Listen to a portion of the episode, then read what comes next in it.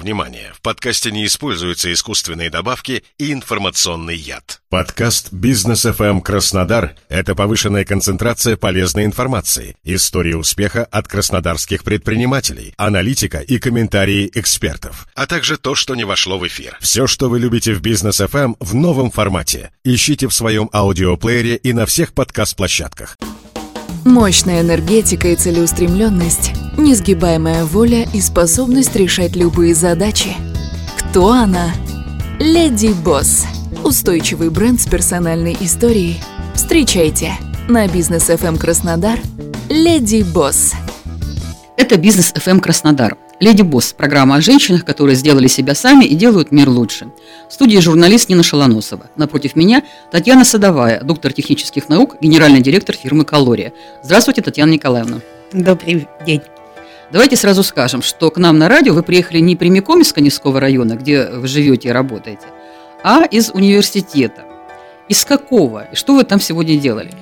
А, я приехала с Кубанского технологического университета. Я сегодня принимала экзамены, так как являюсь председателем Государственной экзаменационной комиссии. Вот как. Да. Я почему-то была уверена, что вы из аграрного придете, где я у вас на кафедре была в свое время, что нужно сказать, что вы там преподаете. В аграрном университете я преподаю. А в моем любимом политехе, который я заканчивала, я только принимаю экзамены. Ясно. То есть вы являетесь профессором кафедры технологии хранения и переработки животноводческой продукции в Кубанском аграрном университете. Да. В политехе я училась два раза.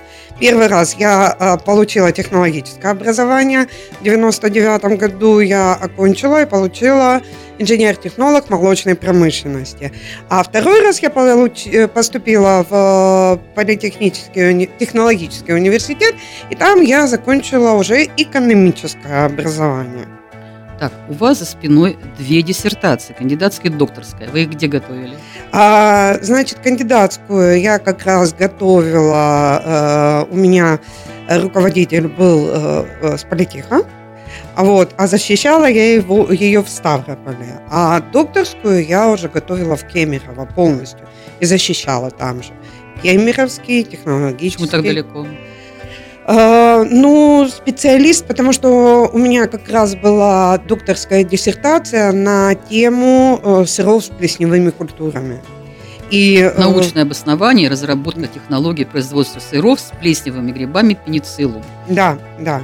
Вот это как раз, потому что в то время мы вообще первые в России начали возрождать именно возрождать культуру э, производства сыров с плесневыми культурами. А что у нас раньше когда-то производились? А, да, да, у нас был русский ракфор, и у нас был русский камамбер. Но, к большому сожалению, эти заводы э, перестали существовать где-то в 80-х годах, ближе к 90 В советское время у нас выпускались да, э, да, сыры да. с благородной а, Да, был монозавод по производству русского ракфора. А монозаводам, знаете, очень тяжело выстоять в шаткие времена. И, к большому сожалению, он не смог э, выстоять и э, перестали производить данный продукт. И вот э, в 2000-х годах мы начали возобновлять культуру производства сыров с плесневыми культурами. А, а, Откуда был... такая идея взялась? Еще импортозамещением же не пахло. Да. Все возили успешно, и, извините меня, пахли неприятно на весь салон из Парижа или из Италии горгонзолу что-нибудь. Основатель нашего завода, моя мама, Боева Наталья Дмитриевна, она пыталась по-хорошему нас заразить этой идеей. То есть э, везде, где она была э, э, в любом, в любом месте она всегда покупала сыры с плесневыми культурами, привозила и нас кормила производстве. А я тогда работала, э, я в 99 году пришла работать в фирму «Калория» технологом. И вот э, она нас, производственников, собирала и кормила сырами с плесневыми культурами. Все а время... на тот момент вы какие? Вы же выпускали сыры какие? Твердые, мягкие. Просто... Типа российские, наверное. Да, да, обыкновенные традиционные сыры мы выпускали. А, честно скажу, мы, производственники, упирались. И говорили о том, что нет, нельзя. мы заразим основное производство, это страшно, это невозможно, ну, потому что мы понимали, какие последствия могут быть. Но Наталья Дмитриевна, честь ей и хвала, а, я всегда поражалась ее дальновидности, стойкости и терпению. Она различными способами нас уговаривала. Лаской таской. Да, да, да, да, различными. Были применены все способы уговора. А, и в один момент э, мы сдали и сказ... сдались и сказали, давайте попробуем. Но вы знаете, а, из этого вышло очень много хорошего, и я сейчас признаюсь, что тогда я была не права. Вот, и спасибо большое ей за то, что она вот так вот настоятельно это сделала. И в 2003 году мы выпустили свой первый сыр. А, это был сыр с белой плесневой культурой, и мы назвали его Кубань Плезир. А, но э, был он а, мы постарались сделать по традиционной технологии камамбера. Это были пробные партии, когда мы вышли к людям, да, вот буквально да, там центр станицы Стародеревянковской, где находился наш молочный завод, понимаете? Знаете, ну было сказано, у вас сыр пропал, а вы продаете, да? Хотите избавиться от неликвида. Да, да, да. И вот, э, вы знаете, нет, люди сказали, это был продукт, ну, вообще камамбер в классической своей а, технологии это сыр, который э, очень быстро созревает, э, очень э, имеет небольшой срок хранения, у него активные вкусы, активные запахи, и нам надо было сделать что-то менее такое вот активное. А, поэтому мы сделали вот Кубань Плезир. Тогда подстроили То под... Есть классику адаптировали под да. местные э, ресурсы да. и вкусы. Да, да, да, да. Мы тогда, это был 2000, наверное, четвертый год, когда мы поняли свою ошибку и сделали еще, выпустили сыр Весман. Это два, двое, два вида сыра, которые у нас до сих пор в ассортименте. И некоторые люди, те, которые не любят все этих активных французских вкусов и запахов, они с удовольствием берут наши сыры, потому что э, говорят о том, что мне нравится вот этот легкий сливочный привкус и запах лесных грибов. Есть компромисс такой да, нашли. Да.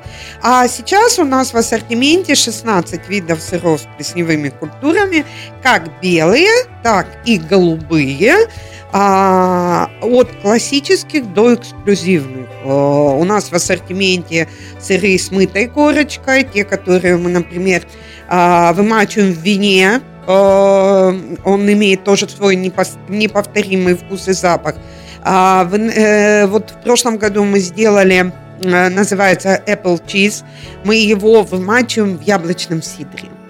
Э, это тоже, это вообще... Мне такое даже не встречалось никогда. Да. Вине это есть. Да. Вот, э, ну, пока мало где представлен, mm-hmm. ну, представлен в нашем интернет-магазине. Ну, вот у вас на сайте посмотрела, у вас там даже на фотографии горгонзола лежит. Да. Она похожа на ту горгонзолу? Или это тоже такой паллиатив? А, нет, ну горгонзола это горгонзола. Как можно? Вонючая? Да, когда полежит, вызреет вонючая. Кстати, со свойственным, э, неправильно сказала, со свойственным э, и неповторимым вкусом и ароматом. Да, конечно. Защищайте свою продукцию. Конечно. Ну, вы знаете, э, я вот смотрю, как очень интересно да, изменяются а, вкусы людей. То есть человек, который не пробовал сыры с плесневыми культурами, сначала это начинается, это даже вот наши работники, да, вот не производство. Нет, я не буду. Нет, я такое не ем. Нет, ну а все же угу. рядом, да. Ой, ну попробуй. Сначала мы начинаем там какие-то вот такие нейтральные, да, Кубань Плезир, Рависман, то есть мы начинаем их пробовать. Вот, потом дальше уже переходим на какие-то более активные, да, сыры, на тот же камамбер, да, уже потом дальше с какими-то там вот добавками, тот же а, э, э, реблушон, э, apple cheese или еще э, там э, камамбер с пожитником или орехами. Потом начинаем потихоньку пробовать уже голубые сыры. И сначала тоже вот такой вот нейтральный, это кубанский блюз, потом уже более активный вкус, это royal cheese, и потом самый последний, завершающий, это наш сыр пиканте. Это сыр, который выдержан ну, от 8 до года. Сыр с голубой плесенью, но вот он с вот такой вот выдержкой. Это не И повторимость. конты прям Да. намекают. Да. На бизнес FM Краснодар Леди Босс. Скажите, Татьяна Николаевна, а э, это все было начиная до 2014 года, еще до введения первых санкций против России. Потом это все развивалось. А потом, когда границы для импорта закрылись для многого, э, стали производить сыр все, кому не лень, вот такое ощущение. Да? Стало делать, это стало модным делом. Такая, появилась масса крафтовых производств. Вкус разный. Но часто очень красивая упаковка, хороший дизайн. Вот как вы считаете, такие ремесленники вам конкуренты? А, Каждый имеет э, право присутствовать на рынке, а покупатель сделает свой выбор. Ну, все-таки имеет же значение еще активное продвижение. Да, конечно. Вы довольны тем, как вы продвигаете свою продукцию? Не совсем. Нам надо более активно продвигаться. Вот мне тоже так кажется. Потому что уж насколько я знаю хорошо ваше предприятие, и я тут с удивлением слышу э, название ассортимента, которого я даже, о котором я даже не подозревал. Буду чаще ходить в ваш фирменный магазин. Э, Обратила внимание, что э, ваша продукция, 90% вашей продукции э, имеет отличительный знак конкурса «Сделано на Кубани». Это такой региональный знак качества. А Сколько всего у вас сейчас наименований в ассортименте? А, Около 250 наименований продукции, за которые мы выпускаем. Можно разделить на группы. Это молоко разного вида. А да? это молоко, это кисломолочная продукция, то есть мы говорим кефир, ряженка, сметана, снежок, бифидок. э, а, Это а, творог, довольно-таки большой э, ассортимент э, творога мы выпускаем. Это десертная группа, пасты творожные, какие-то йогурты. А, Это сыры мягкие, это сыры твердые, это масло. А, Недавно сделали новинку масло бутербродное. То есть это классическое а, ГОСТовское масло, но жирность у него 61,5% жирность. Вот я всю жизнь приучена к 82%, и другие не беру. 62 это нормально, да? Вообще совершенно. Но вы знаете, я... а, Там нет никакого включения растительных масел. Нет. Нет, совершенно. Но вот а, мы 82 не делаем, а, к большому сожалению. А, но м, мы всегда делали классическое крестьянское масло 72,5% жирности. И а, я специалист-молочник с, с более чем 20-летним стажем. А, если бы мне дали вот на закрытую дегустацию, я бы не отличила. Поэтому э, это, это ничем не хуже. Как раз это для людей, которые находятся на диете, это меньше потребления жира, больше, чем на 10%. Фирма «Калория» призывает к меньшему потреблению калорий. Калория – это энергия жизни, понимаете? Да, замечательно. А, Ассортимент огромный, продукция востребована, продукция, что называется, каждого дня. Да? Э, Можно ли сказать, что вы как сыр в масле катаетесь и проблем не имеете? Нет, так сказать нельзя. Какие ваши основные проблемы сейчас? А, Реализация продукции это всегда, потому что в Краснодарском крае очень большое э, количество производителей молочной продукции. Мы, э, наверное, единственный регион в России, который на территории одного края имеет 16 производителей молочной продукции. Это Плюс первое. еще куда ни глянешь, белорусы стоят. Да, да, да, это конку- конкуренция на рынке, это первое. А второе, ну, наверное, то, что волнует всех, это перестройка логических цепочек поставка, э, поставок всего, ингредиентов, тароупаковки, э, комплектующих, э, а, каких-то запасных частей. Вот если мы раньше тароупаковку на молоко ультрапастеризованное, как 200 грамм, так и 1 литр, э, мы раньше покупали здесь, в России, то сейчас мы ее закупаем в Китае. Раньше же все гордились. Французская линия фасовки, там то все. понятно, опять же, возвращаясь к, к сырам с благородной плесенью, наверняка изначально это в основе лежит э, зарубежный пенициллиум. А, да, мы его так и закупаем, к большому сожалению, за рубежом. И заквасочные культуры практически все идут из-за рубежа. Не практически все, а все. Вот сейчас со сметаной вопрос возник. Как вы выходите из положения? Я не знаю, у кого он возник. Ну, я слушаю радио, ну, слушаю бизнес FM, РБК читаю. Знаете, я вам хочу сказать, но здесь... Я не говорю про именно ваше предприятие, да, в отрасли. Нет, ну, я не знаю, где в отрасли возникли эти вопросы. Uh, у нас проблем с поставками заквасочных культур нет. Это первое. Второе. Никто не ввел санкции на поставку заквасочных культур. К большому сожалению, вопрос о производстве заквасочных культур в России поднимается уже больше 10 лет.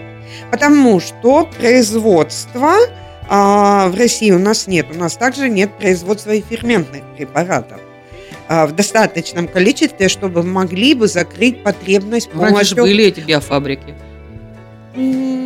Ну, к сожалению, время. они не пережили перестроечный период.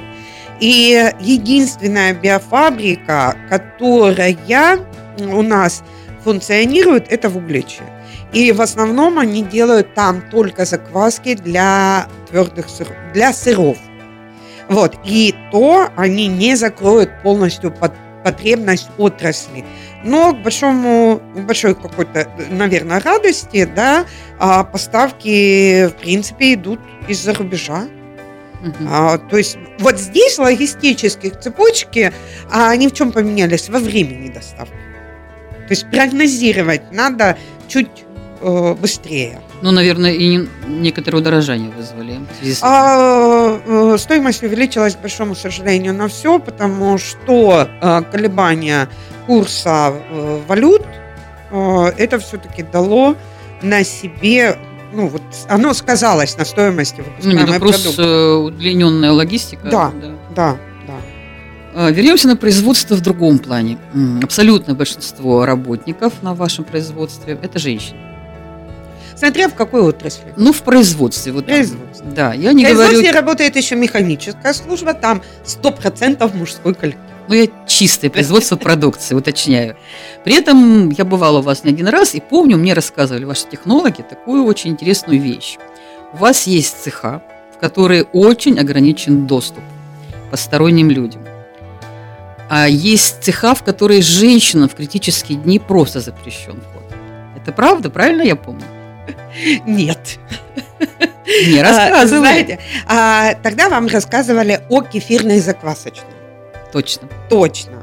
У нас так и существует. Это кефирная заквасочная, понимаете? А, то есть настоящий кефир может быть произведен только на кефирных рыбках. И а, там у нас долгое время работают одни и те же люди. То есть два человека, вот, которые меняют друг друга.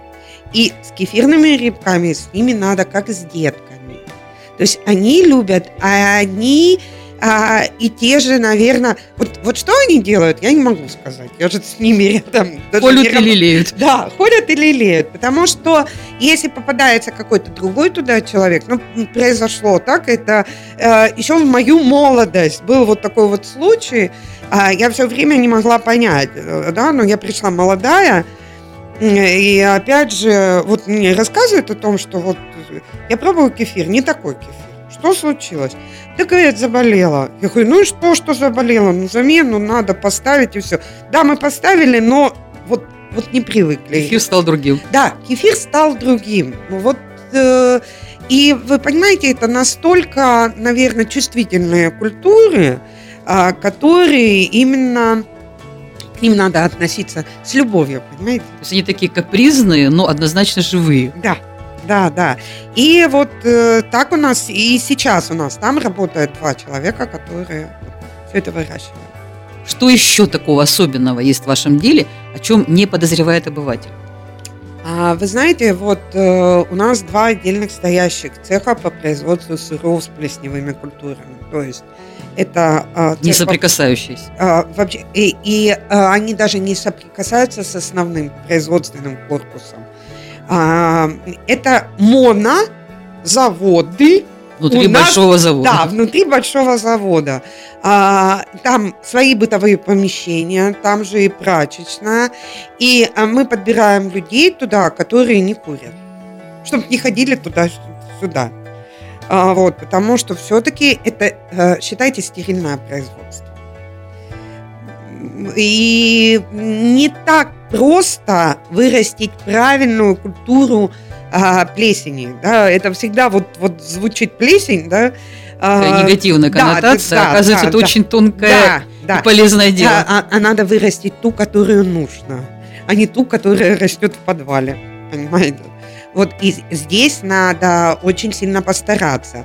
Стоят специальные фильтры а, тонкой очистки, при этом а, специальные с жестким спектром облучения ультрафиолетовые лампы, которые а, вот вентиляционную систему, то есть поступающий воздух заходит, он вот очищается, это практически как в операционной. Обеззараживает. Да, обеззараживается. И точно так же он очищается на выходе, чтобы мы не было перекрестной контаминации, чтобы мы с вами ну, не заразили и основной производственный корпус.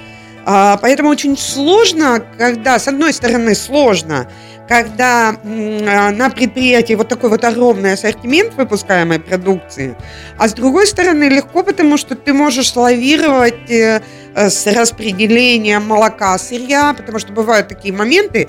А, извините, пожалуйста, 1 января никто почему-то не хочет э, пить молоко. Да, а коровы, они доятся и 1 января, и 31 молоко надо. У тебя есть 24 часа для того, чтобы его переработать. Никого не интересует, куда ты будешь это э, распределять. Вот мы и вырабатываем. И у нас есть возможность да, лавировать. Мы можем выработать как твердые сыры, мы можем выработать ультрапастеризованное молоко, которое имеет срок годности 6 месяцев. А мы можем выработать сыры с плесневыми культурами, потому что а, сыр с голубой плесневой культурой, он созревает э, а, от э, 3 до 6 месяцев. Пиканте вообще год, и это замечательный сыр. Понятно. На бизнес FM Краснодар Леди Босс. Вы прекрасно знаете свое дело, это несомненно, но вы так его такой рьяно его защищаете, такой евангелист. Готовясь к нашей встрече, я обнаружила, несмотря на то, что давно знаю вашу семью, я не знала. Не знала, что вы хотели быть адвокатом. Его мама вас отговорила и направила вот на эту стезю. Да, Не самое обижаетесь на нее? А, Вы знаете, самое главное, я вот вспоминаю так интересно, не юристом, а именно адвокатом. Вот что было у человека в девятом Не классе? прокурором, а адвокатом. Да, да. Что было у человека в девятом классе в голове? А, вы знаете, э, она тогда очень э, интересно мне вот все разложила по полочкам. И она сказала о том, что, знаешь, вот э, пока ты выучишься, юристов и экономистов будет очень много, куда я тебя устрою. А э, При том, что инженер... мама сама экономист по Да. образованию. Да. А э, инженер-технолог, хороший инженер-технолог, он будет нужен всегда. И вы знаете, моя специальность э, стала моим любимым делом. И сейчас, когда я руководитель предприятия, мне не хватает, очень сильно не хватает того, а, что как мы с технологами разрабатывали какие-то продукты, а, как ты стоял сам на этом процессе, и ты понимал, что нужно сделать, да, получил какой-то отрицательный результат, но у тебя дальше работают мозги о том, что надо сделать для того, чтобы а, отрицательный результат, это же тоже результат, да, что надо сделать для того, чтобы исправить и повернуть процесс именно в ту сторону, понимаете? То есть вот здесь... Ну, Я вот- думаю, этот путь не заказан нет, не заказан в любом случае, но сейчас немножко больше административной работы, и ты меньше уделяешь внимания. Поэтому я очень благодарна маме, э, что она тогда вот э, меня наставила на путь истинный. И преподавая сейчас э, в аграрном университете, я это вот эти же слова я говорю именно студентам о том, что вот вы многие хотите там быть там а, пиар-менеджерами э, или маркетологами или еще а, кем-то. Но вот поймите, инженер-технолог молочной, именно молочной промышленности будет нужен всегда. Потому что не пойдут, э, когда сложные какие-то времена, да, э, не купят колбасу, не купят мясо, а пакет молока и булку хлеба купят всегда. Поэтому инженер-технолог молочной промышленности будет с работой всегда. Так вы крепко стоите на земле, но меня греет еще, что слово «творог» от слова «творить». Это творческая профессия. Да, это творческая профессия, и много еще можно сделать, и много еще можно разработать. Вот мы вспоминали Наталью Дмитриевну, которую невозможно, конечно, забыть. А, она вас направила на этот путь. А вы своих детей направляете на путь профессиональный? У вас же двое детей. А, ну, Что вы им советовали при выборе? Когда начала разговаривать с сыном, сын сказал о том, что «мама, я не дружу с химией». Я говорю, ну тогда, сын, иди экономистом. Вот э, сейчас он учится на первом курсе Кубанского государственного университета как раз на экономическом факультете. То есть он будет классиком или в банковской сфере, или финансистом, но не производителем. А, нет, Хотя тоже не заказан путь. Как раз э, экономика предприятий и организаций. А, да. Тоже к себе, все в дом. А у дочки какие интересы? А, дочка более творческий э, ребенок. И вот последняя моя надежда на то, что получится технолог. Все-таки все равно туда. Да. А есть ли у вас какое-то хобби, вот не связанное с работой? А, я очень люблю садоводство. Вот, Что выращиваете? А, цветы. С удовольствием ухаживаю за садом, а, за клумбами.